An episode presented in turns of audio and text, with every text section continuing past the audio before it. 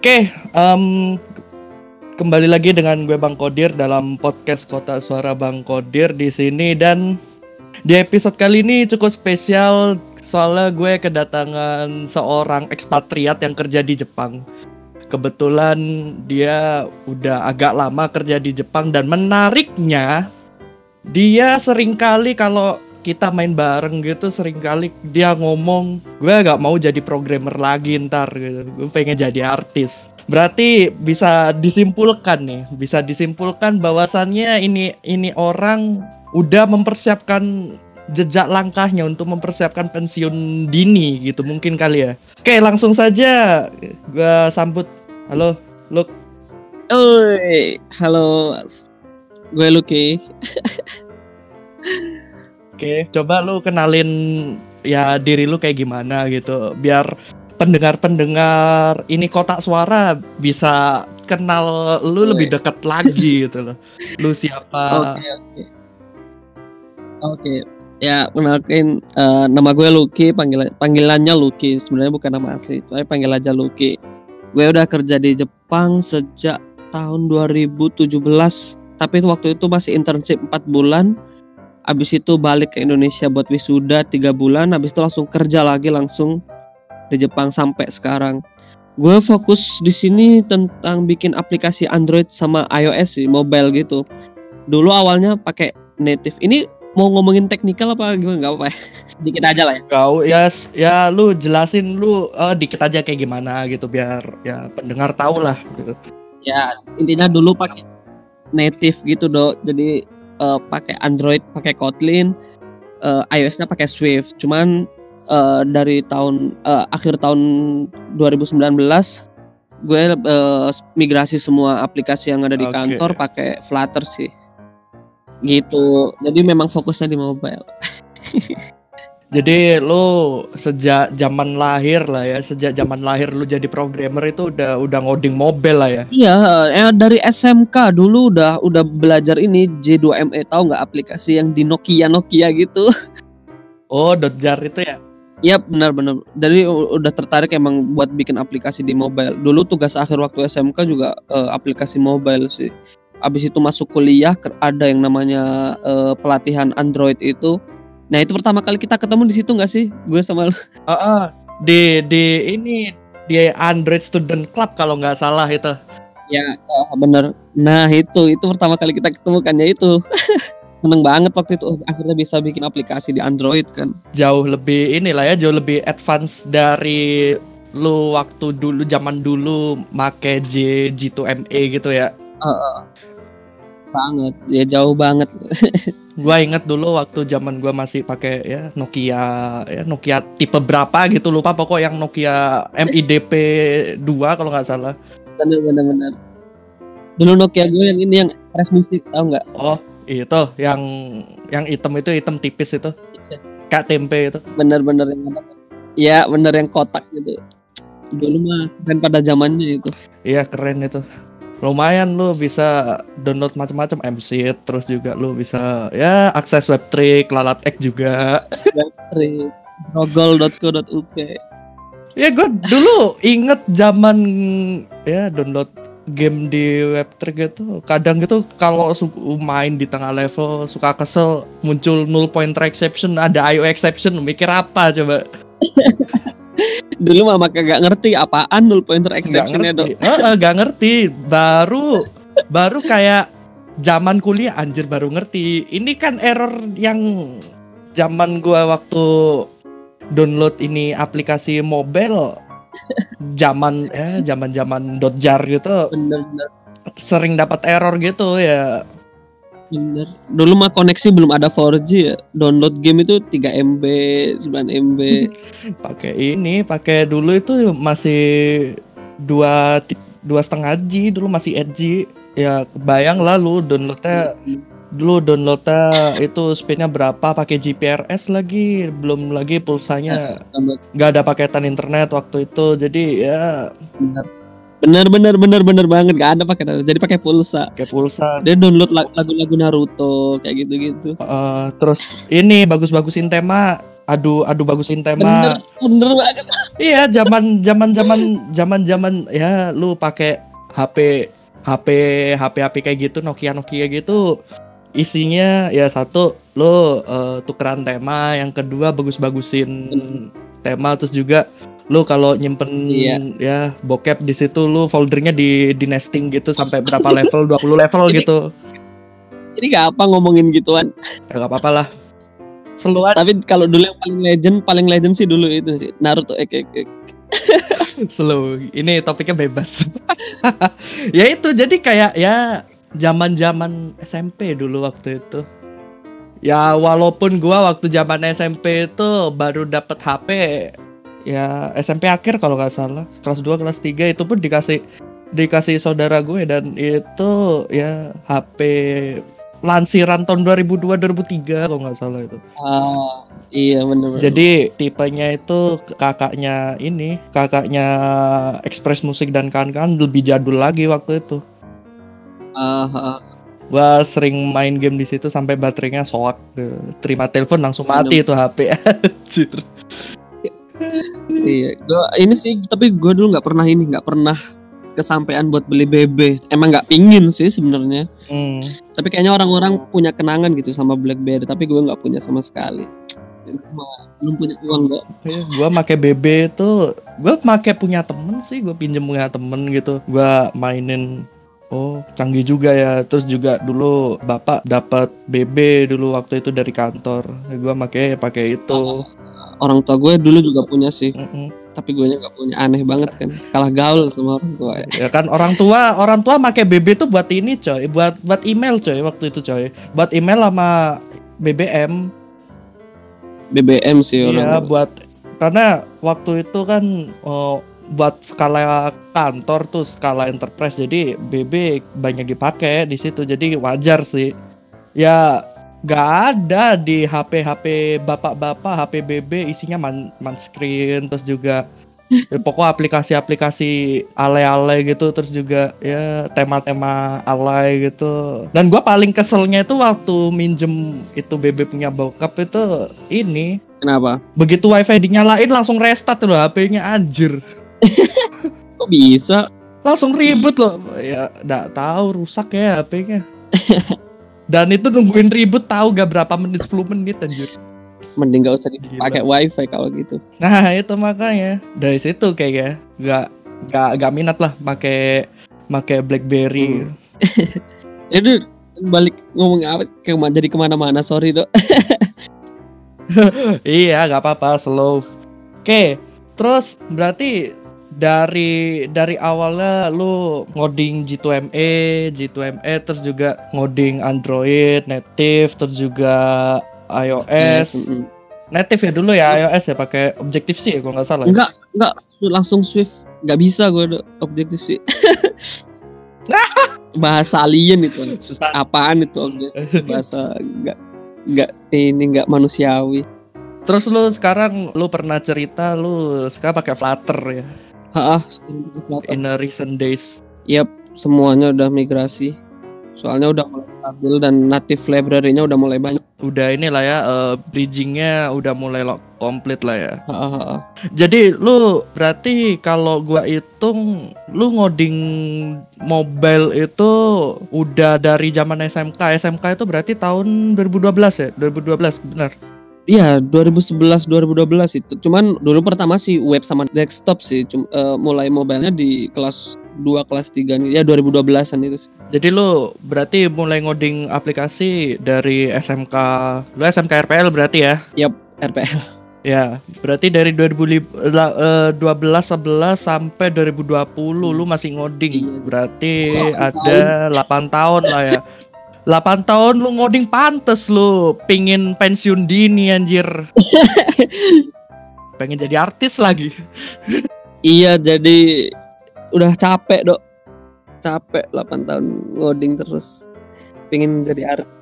Iya loh, orang-orang itu retirement plan-nya satu bisa punya usaha, yang kedua angon kambing, angon sapi, angon bebek, angon lele. Ini jadi artis loh.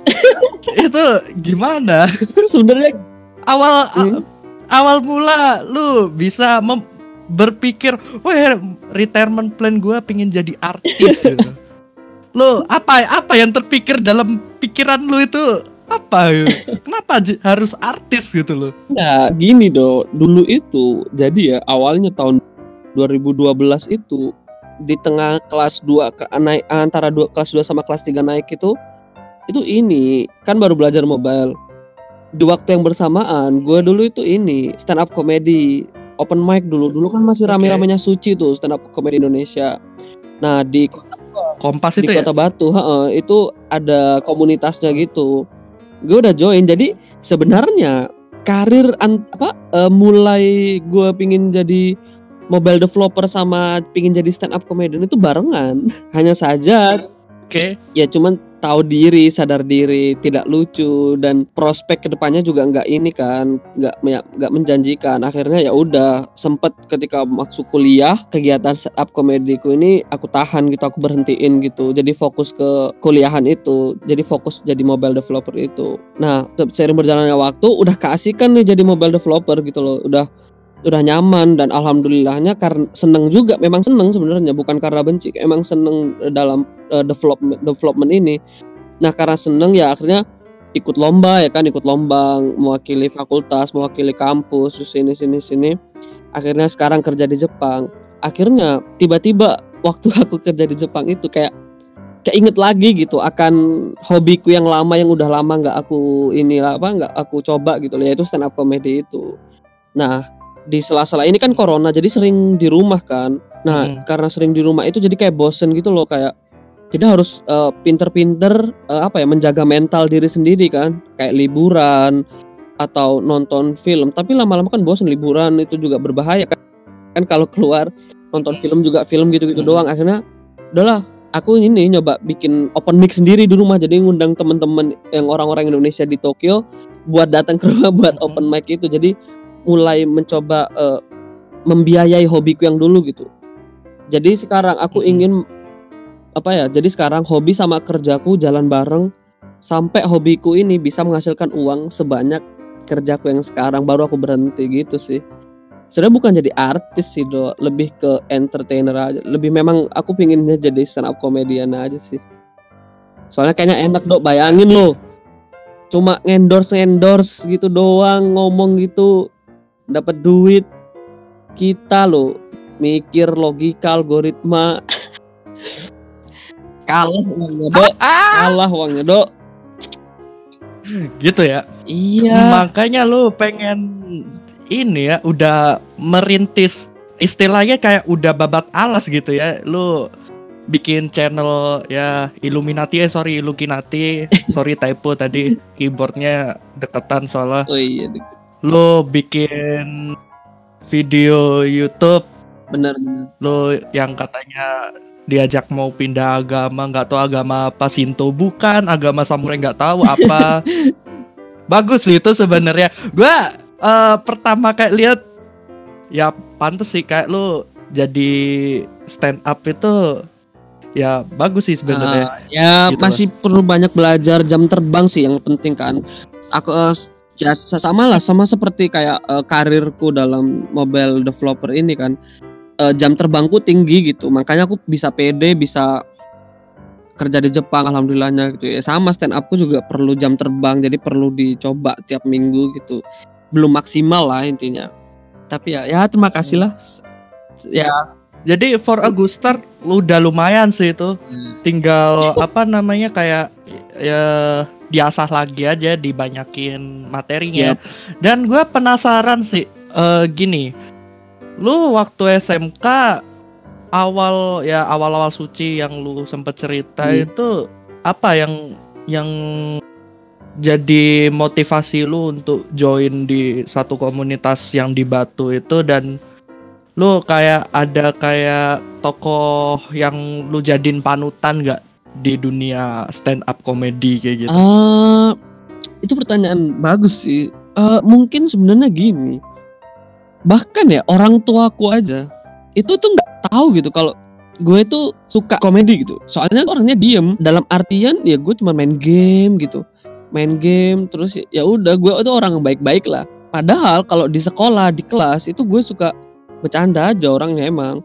Suka lu tahu sendiri lah gue gimana kayak nyaplok sana sini gitu kan kalau ngobrol kan kayak kuran gitu kan memang suka bercanda gitu loh. Nah kemudian waktu ketika ada stand up comedy itu kan gue nggak tahu siapa-siapa yang baru pertama ngenalin dulu kan pasti semua orang pasti tahu Raditya Dika lah dari buku-bukunya dari filmnya. Ya gue tahu itu dari itu sih kayak "Hmm, kayaknya daripada gue bercanda di kelas kan kenapa nggak gue bawa ke atas panggung aja gitu. Juga sekalian ngasah public speaking cara ngomong di depan orang banyak ngatur tempo kayak gitu-gitu. Dulu belajar kayak gitu sih. Dan juga di komunitas itu ya lebih sering bercandanya gitu. Di mana bercanda itu adalah hal utama kayak menyenangkan nggak sih gitu loh. Di saat bercanda itu bisa menghasilkan suatu karya gitu. Gitu sih. Kalau panutan ya mungkin ya Raditya Dika panutan di mana dia adalah orang yang humble orang besar suka bercanda. Tapi kayaknya dia jarang banget kan kena kontroversial kayak gitu ya. Soalnya memang orangnya memang nggak mau cari masalah lah. Dia fokus berkarya aja gitu nggak pernah ngurusin orang gitu sih. Gue pingin jadi seperti Raditya Dika. Klise gak sih? Eh no sih. Sebenarnya gak gak gak klise lu kayak lu jadiin panutan lu sebagai role model lu dalam berkarya itu gak ada masalah Iya. emang. gue akan berusaha sampai sampai idola gue itu jadi temen gue gitu nanti Bisa itu tadi. Terus gini apa namanya kalau ngomongin soal ya seputar stand up comedy itu kan biasanya pasti ada satu apa ya satu misal kayak satu masalah yang sedang di highlight gitu. Haha. Jadi kayak uh, uh. Jadi gua kadang suka kepikir gitu. Ini orang-orang dapat materi ini gimana sih maksudnya kayak eh, dia waktu dari awal dari awal kayak udah udah ada nawa itu mau mau manggung. Mhm. Jadi kan ada niat mau manggung kan harus ada materinya tuh. Nah, gua kadang penasaran gitu orang-orang bisa dapat materi selucu itu itu awalnya awalannya dia dapetnya itu kayak gimana prosesnya gitu. Eh, Masa Hmm. ya nggak nggak mungkin kan ujuk-ujuk dapat ilham wow gitu langsung kayak nabi dapat wahyu gitu kan nggak mungkin tuh. Itu kayak gimana tuh prosesnya? gimana ya kalau menurut gue ya itu semua orang itu bisa jadi stand up comedian dok karena menurut gue s- kalau kata Gilang Baskara salah satu stand up comedian terbaik Indonesia itu stand up comedy itu adalah seni ilusi sebenarnya. Ilusinya di mana? Jadi seolah-olah kita nggak ngelucu padahal kita memang mau melucu gitu. Kayak kita sebenarnya resah awalnya itu dari keresahan gitu loh dok. Makanya kalau buat Mhm. anak eh, stand up comedy baru kalau ingin nyoba maju itu paling disarankan itu berasal dari diri sendiri dulu nggak usah ngeliat ling- ke lingkungan gitu. Contoh misalkan kalau di rumah selalu dikucilkan misalkan atau ibuku ibu tiri misalkan kayak gitu. Ya itu bisa diangkat gitu kan apa keresahan sebagai gue ini an- anak tiri gue tuh paling nggak seneng kalau ketika nah itu jadi itu adalah keresahan yang nyata yang bisa dirasakan yang relate dengan penonton bahwa oh anak ini anak tiri. Kenapa ya? Apa ya? Ya, gak enaknya anak tiri. Jadi kita fokus gitu kan Nah untuk masalah nyari oh ini lucu ini enggak itu memang butuh dilatih sih sama seperti semua skill kan. Eh, semua itu bu- butuh dilatih bahwa sebenarnya kalau stand up comedy itu adalah sisi mematahkan asumsi gitu. Contohnya salah satu beat yang mematahkan itu misalkan contohnya ini beatnya Indra Frimawan ya kan. Jadi waktu itu jadi materinya gini waktu itu gue lapar jadi gue nyolong kerupuk. Nah pas di tengah jalan gue inget pesan mama. Nah kalau di pikiran kita inget pesan mama adalah gak boleh mencuri gak boleh ngambil bukan yang milik kita ya kan. Tapi ternyata punchline-nya tuh gue inget pesan mama Indomie. Nah jadi ternyata mamanya juga pesan buat nyolong gitu. Jadi kayak asumsinya terpatahkan gitu. Jadi itulah makanya semua orang itu bisa sebenarnya. Semua orang itu bisa kalau mau berla- belajar gitu mau dilatih. Dan cara nulisnya setiap orang tuh beda-beda sebenarnya. Gitu sih dok kalau s- sedikit aja lah masalah cara komedi ya gak mau terlalu dalam soalnya terlalu teknikal ntar. Iya, janganlah. Jadi ini berarti ya kayak dimulai dari apa yang kita rasakan gitu ya. bener bener mau gabung tadi mau nyoba kah? Atau kamu ikut Em, ini memikirkan pensiun dini sebagai selebgram? Waduh, Gan kalau kalau gua jadi selebgram ntar ini apa namanya follower gua ikut aliran hitam semua. ya ini kau ngendorse ngendorse yang barang-barang yang sekiranya masuk akal gitu. Kamu tahu nggak kenapa kalau gua jadi selebgram follower follower gua jadi ikut aliran hitam semua? Kenapa? Ya karena postingan gua hitam putih semua coy. Mm, Rata-rata Gue hitam. balik. Instagram ya. ya eh. putih. Ya apa sih? Ah, ah. Jadi di mana ini menarik sih. Sumpah kayak gue gak, gak kepikiran gitu. Orang-orang lain kayak ya pensiun dini eh, udah mempersiapkan kayak segala sesuatunya nge- ngelebarin tambak, ngelebarin sawah, punya banyak sapi, Sebenarnya punya punya banyak kebun. Sebenarnya gini sih dok, lebih ke mungkin mungkin ya entertain itu juga sebagai eh, pintu doang gitu. Karena menurut gua zaman sekarang itu orang itu akan didengerin, produknya itu akan dibeli. Itu ketika dia terkenal gitu loh. Kayak susah banget kalau kita mau ngerintis dari bawah brand atau sesuatu yang dari kita bukan siapa-siapa itu susah gitu. Nah, maka dari itu Illuminati kan ya namanya nama nama produk gue, nama panggung gue, nama nama apa ya? Nama yang gue jual gitu. Itu Illuminati itu adalah sebenarnya adalah tokoh yang gue bikin gitu loh. Sebenarnya ya Illuminati itu brand gue gitu loh. Jadi bukan Personal lu lah ya. Iya persona gue gitu Yaitu adalah stand up komedi yang di Jepang Anak IT jarang banget Bahkan nggak ada malah di Indonesia Mungkin orang yang menjual dirinya sebagai anak IT yang ada di Jepang lagi. Jadi materi gue di sini tuh banyak banget gitu loh. Nah dari itu Illuminati itu nanti akan nyabang dong Maksud gue Nanti gue bakal bikin merch. Mungkin gue nanti bakal bikin bisnis Entah itu makanan atau apa gitu loh. Entah gue bikin tour Atau entah gue bikin podcast Hmm. Atau sesuatu. Itu udah set- setidaknya gue punya nama dulu lah. Itu sih yang gue jual. Jadi Mm-mm. daripada gue dari IT nih terus gue sekarang nabung terus gue beli restoran misal beli, ruko atau beli sawah gitu.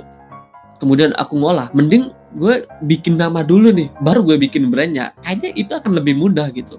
Da- dalam menjualnya. Tapi Mm-mm. untuk mencari namanya memang susah. Memang kan gue bisa aja nih dengan duit gue yang sekarang gue langsung beliin aja sawah gitu kan. Ngapain gue harus susah-susah perkan diri gue ke halayak umum dulu gitu? Ya memang itu susah awal doang sih kayaknya. Ya soalnya juga aku seneng sih berkarya. Sebenarnya bikin stand up video stand up itu buat diri gue sendiri sih dok. Kayak oh ini materi lama gue daripada nggak jadi apa-apa mending gue kayak patenkan gitu. Gue publish aja ke publik biar tahu bahwa ini materi gue gitu. Gitu sih. Jadi ini ya, jadi kayak lo memutuskan untuk jadi entertain itu first first thing firstnya itu emang kayak ada sesuatu yang lebih besar di balik itu yang lu pengen capai gitu kan. bener banget bener banget Jadi jadi kayak kelihatan dari kelihatan dari kayak eh, dari depan gitu teman-teman lu ya bahkan gue wah pensiun dininya kok jadi artis gitu. Padahal ya Heeh, karena kan eh, impresi utamanya orang-orang yang kenal sama lu kan kayak gitu emang ya pada awal lah kan. Iya.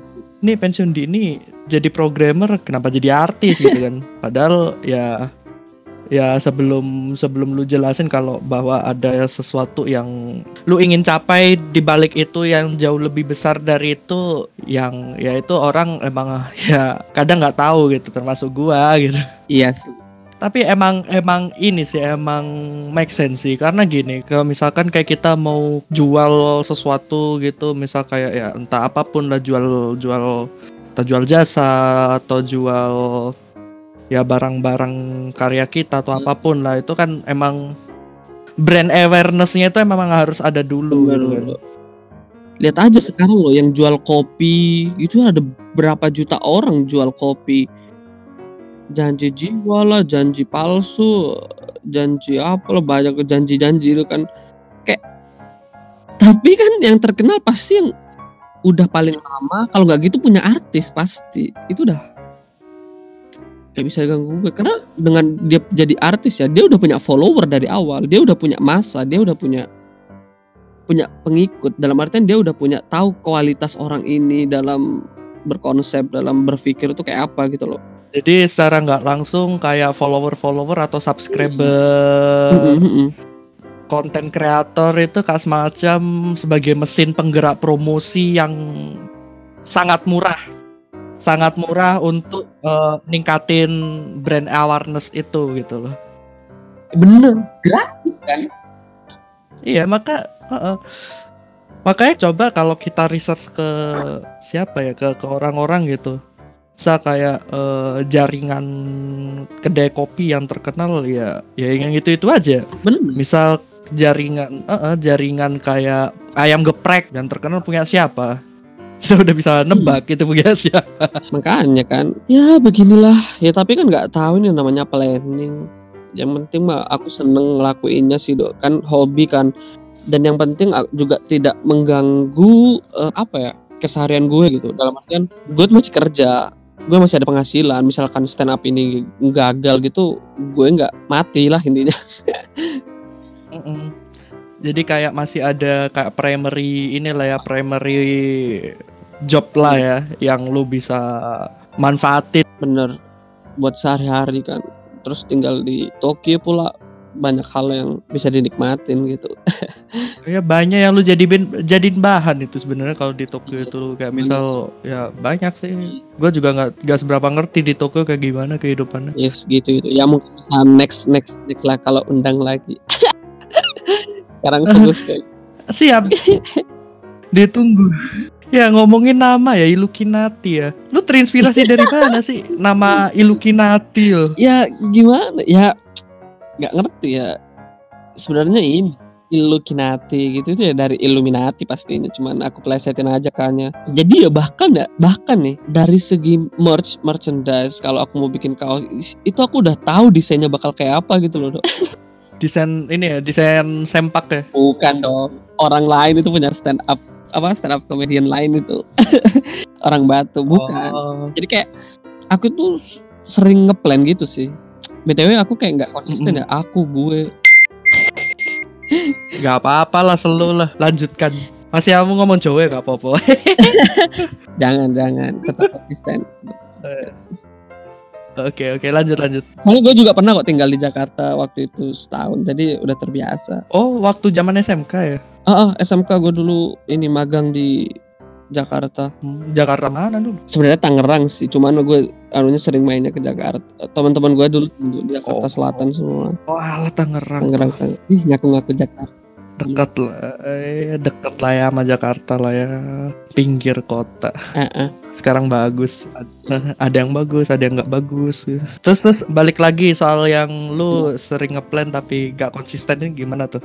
Oh, enggak enggak, gue tuh sering ngeplan, sering ngeplan beberapa Uh-uh. dan ya alhamdulillah sampai sekarang itu selalu tercapai gitu loh. Enggak yang enggak konsisten Mm-mm. tadi itu masalah gue sama aku itu loh. Oh Kalau plan oke. gue selama ini masih inilah masih berada di track yang gue pingin gitu loh. Kayak dulu di, di saat yang lain daftar Gojek, daftar Grab, segala macem daftar itu kan gue nggak daftar gitu loh. Karena memang gue nggak ada minat ke situ gitu loh. Dan ternyata eh Mm-mm. suruh ke Jepang. Ya ya udah gitu loh. Memang plan itu memang dulu dari dari SD malah memang pingin ke Jepang.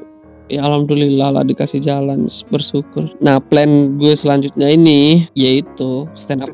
Jadi artis.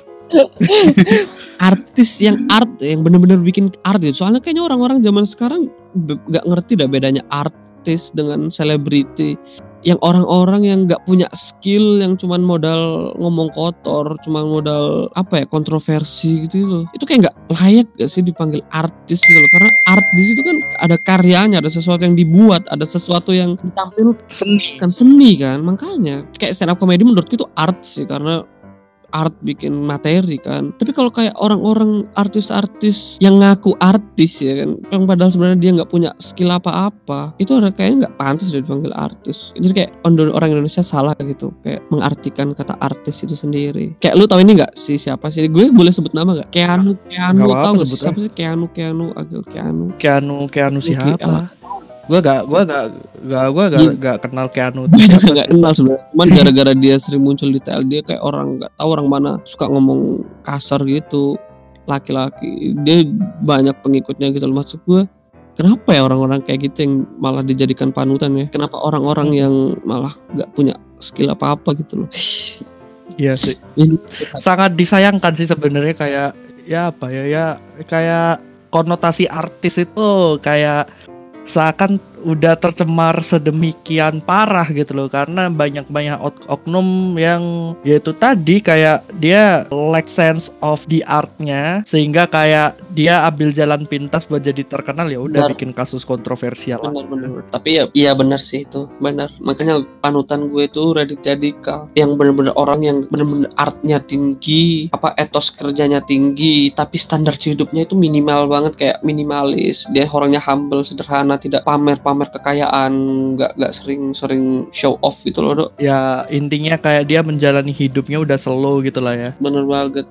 Oke, kalau ngomongin soal kultur masyarakat sini ya, kebanyakan kayak orang-orang sini itu kayak terlalu serius, terlalu serius. Ini kayak gini kayak misal kayak jokes-jokes yang yang mungkin nyerempet ya, nyerempet atau nyenggol-nyenggol bahasan-bahasan yang apa namanya bahasan yang Sensitif. tabu atau sensitif gitu. Ke kayak ini apa namanya langsung si artisnya tuh kayak diserang gitu. Kayak ya salah satu contohnya itu kayak si Coki sama si Muslim itu kan yang soal soal babi itu apa ya? Babi masak babi itu. Terus dia ngelontarin jokes terus orang-orang juga pada gak terima. Tuh kalau menurut lu itu fenomena kayak gitu tuh sebenarnya kalau kita lihat dari dua sisi itu gimana caranya supaya kayak hal-hal kayak gitu itu nggak nggak terulang lagi gitu loh? Ah menurut gue gimana ya? Karena mungkin mereka itu sibuk untuk gimana ya? Karena mereka hidupnya tuh nggak bahagia nggak sih? Karena mereka mudah sekali untuk marah mudah sekali untuk tersulut untuk se- dengan sesuatu hal yang sebenarnya nggak penting gitu. Misalkan gini ya contohnya lah. Kalau misalkan gue bahagia gitu hidup gue bahagia keseharian gue bahagia ketika gue melihat itu respon gue tentu aja oh oke ini bercanda gitu. Tapi kalau misalkan sehari-hari sumpek gitu kan kayak penat terus dia kayak stres, nggak punya kerjaan, anak apa belum bayar SPP, terus ngelihat sesuatu kayak gitu, pasti kan respon mereka pasti jadi marah gitu loh. Mm-mm. Nah makanya menurut gue itu ya orang-orang yang gampang marah, gampang tersulut, gampang ini itu menurut gue itu orang-orang yang ini sih, yang kehidupannya kurang kurang ini sih, kurang bahagia gitu. Kayak ada aja kayak ngapain gitu loh ngurusin kayak seolah-olah mereka itu udah paling benar gitu loh Mm-mm. sehingga menyalah-nyalahkan orang. Maksudku misalkan nih, misalkan ya gue nggak setuju dengan pendapat si A gitu. Ya udah gue nggak setuju, gue nggak bakal menuntut dia untuk untuk berubah sesuai keinginan gue gitu. Karena ngapain? Dia nggak pengaruh dalam hidup gue gitu loh. Masih banyak hal yang bisa kita urus gitu loh. Daripada ngurusin orang lain. Kecuali ya misalkan misalkan sudah sangat-sangat melewati batas. Misalkan membakar kitab suci melempari tempat ibadah kayak gitu tuh kan udah kelewatan nah itu barulah Mm-mm. kita aksi. Tapi kalau masalah bercandaan kayaknya enggak sih harusnya ya. Itu menurut gue sih kayaknya enggak sih Makanya kayak ada kayak semacam ini ya, apa kayak semacam kata tertawalah sebelum tertawa itu dilarang. iya Itu dari dari Warkop DKI ya kalau nggak salah ya. warkop DKI dulu kan seolah-olah mana ada orang ketawa dilarang ya kan kayak aneh kan Nggak tapi ada. sekarang ternyata beneran kejadian loh Bener, kayak lu kayak ngerasa nggak sih kayak kualitas komedian kita semakin ke sini tuh kayak semakin ma- cari aman gitu. kerasa apalagi sekarang zamannya ini sih do sosial media dulu kan gak ada sosial media do Eh, sebenarnya mungkin orang-orang zaman dulu memang udah tersinggung cuman dia nggak tahu harus ngapain cuman zaman sekarang Hmm. orang udah bisa menghina orang lain dengan mudah gitu loh semua udah dihakimi dari A B C ngapain kayak seolah-olah hidupnya itu udah paling bener padahal kan banyak misalkan oke lah contoh lah kayak seorang Islam gitu kan masih banyak hal mm-mm. hal sunnah-sunnah, ajaran-ajaran yang bisa dipelajarin daripada ngurusin orang lain gitu loh, ngurusin orang yang bahkan tidak seagama dengan kita ngapain gitu loh. Biarin aja kan. Kita hid- justru ya dengan Indonesia kayak gitu kan harusnya bersyukur mereka bisa ibadah dengan tenang. Kenapa harus kayak nyari-nyari perang gitu? Kenapa harus cari-cari berantem? Cari gara-gara gitu lah ya. Iya, ngapain gitu loh? Pingin ini tak, pingin ibadah nggak tenang, pingin perang saudara atau apa? Tujuannya itu apa gitu loh? Mereka ngomongnya Islam tapi kelakuannya nggak tidak mencermin. Kemudian kayak gitu tuh kayak kayak enggak sih kayak saat secara nggak langsung itu si apa namanya komedian siapa pun itu kayak mau bikin sesuatu materi itu emang kayak harus hati-hati gitu nggak sih? Iya bahkan setuju. Eh, kayak kayak sa- kayak seakan gini kayak lu deliver some materials gitu tapi kayak lu dengan secara nggak langsung lu dipaksa untuk mengikuti standar para para lu punya pendengar gitu nggak nggak berdasarkan dengan ciri khas yang lu kembangin sendiri gitu ya nggak sih Hmm, Nah itu itu balik lagi ke komediannya masing-masing sih dok. Kayak Aha. bahkan nih soalnya gini loh si Panji Pragiwaksono aja bahas kucing aja loh dibully habis-habisan mas kucing loh ya udah gitu loh emang semua orang harus cinta kucing enggak kan kan ada Hmm. orang yang suka durian ada orang yang nggak suka durian ketika orang itu nggak suka durian terus ngomongin durian kenapa harus dibully gitu loh iya kan orang itu nggak mau menerima pen- kayak orang itu harus ngikutin apa kata dia gitu. Nah, untungnya untungnya karena panutan gue Raditya Dika, Raditya Dika itu pernah ngomong, gue berhak ngomong, lu berhak tersinggung dan lu berhak gak suka gue, tapi gue berhak nggak peduli gitu. Nah itu yang pingin gue terapin dok. Jadi materi gue terserah orang mau ngomong apa karena gue seneng materi ini ya akan gue bawain gitu loh. Masalah mereka seneng atau enggak, gue nggak peduli. Ya nggak peduli lah ya itu ya urusan kalian-kalian lah ya intinya kayak gitu gue ya. akan bikin seneng orang yang memang seneng gitu intinya gue nggak bisa nyenengin semua orang kita nggak bisa nyenengin semua orang gitu kan Iya. Iyalah, kita kan bukan sekelompok ini, sekelompok manusia penghibur yang menghibur semua orang gitu. Karena ya ya ya kita kita hidup di dunia ini ya zero sum game gitu kayak lu ada yang seneng sama lu, ada yang benci sama lu, ada yang ya apa namanya yang ada yang ngedukung lu, ada yang ngejatuhin lu. Ya impas gitu loh. Di ini ini ya. Jadi kayak em, jadi ke mana-mana ini ada apa ceritanya Iya, nggak masalah Jelas. sih, karena eh, karena menarik sih sebenarnya kayak ya balik lagi di bahasan awal gitu kayak lu awal lu jadi seorang software developer, software developer kan i- i- ya identik dengan ya ya seriously things lah ya. lu lu gak bisa lu gak bisa bercanda di di kerjaan itu emang ya. Lu kalau nggak bisa nggak bisa harus fokus serius gitu kan Iya harus fokus serius sampai sampai kepala mau pecah Iya, gitu.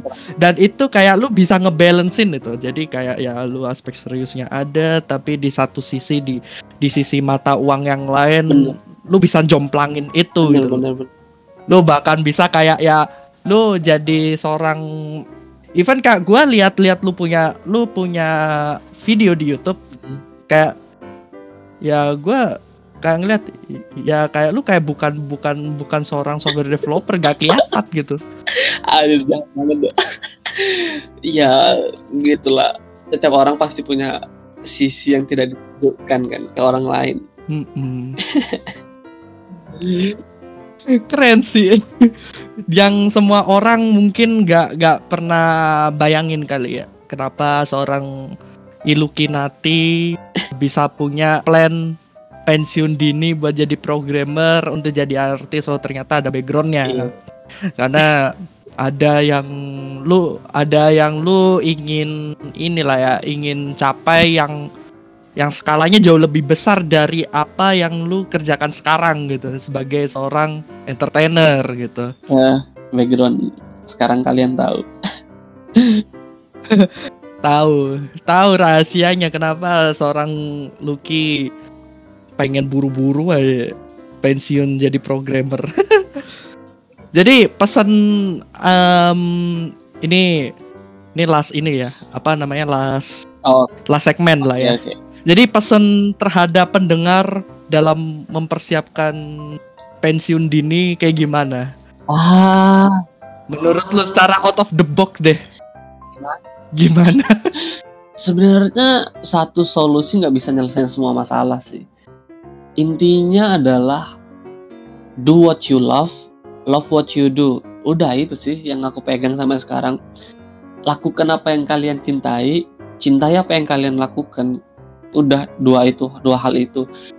Hobi kalian apa ya? Hidup itu ada seninya bekerja itu ada seninya. Gimana caranya bekerja itu menjadi menyenangkan tapi masih efisien masih produktif.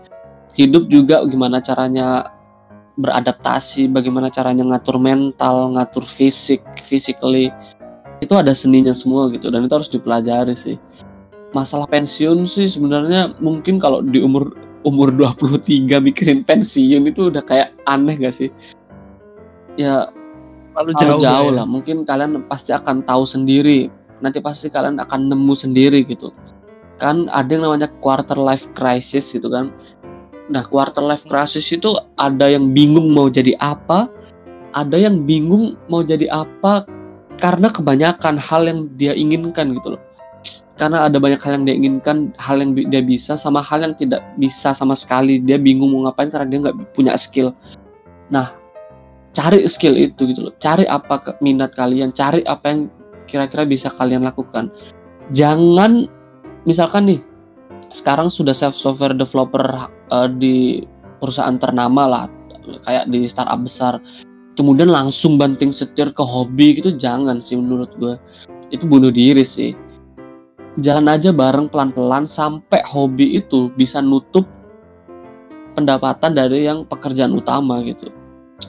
Itu sih saran gue yang gue pun juga itu dapat dari Panji Pragiwaksono gitu salah satu idola gue mungkin itu sih dok intinya rekapnya em, kalau pingin apa ya kayak eh lu set- intinya kayak lu setelah setelah hidup ini mau ngapain gitu kayak kuncinya ini ya. Em, kerjakan eh, apa yang lu suka. Ya suka apa yang lu Benar. kerjain. Benar. dan ya ketika lu ada hobi ya lu jalan aja bareng Mm, gitu kan. Sampai hobi. Sam- Mm-mm. Sampai pada suatu ketika nanti ada masanya di mana lu udah paham, lu udah tahu, lu udah ngerti. Oh, gua nanti eh, bakal apa namanya ya bakal mau jadi apa ke depannya entah entah nanti pas pensiun entah po- mau pas di timeline hidup yang lain gitu kan. benar-benar benar-benar Oke, menarik, menarik. Oke, em, itu saja mungkin ya eh, pembahasan panjang lebar kali tinggi dengan seorang ekspatriat yang lagi berkarir sedang menanjak nih di Jepang sambil sambil membuka jalan untuk menciptakan sesuatu yang lebih besar lagi. Ya kan, Lut, ya? Amin. Makasih udah mau undang di podcast. Siap. Oke, itu aja yang kita bisa sampein di episode kali ini. Kurang lebihnya mohon maaf kalau ada salah kata. Terima kasih telah mendengarkan dan sampai jumpa di episode selanjutnya. Oke, bye.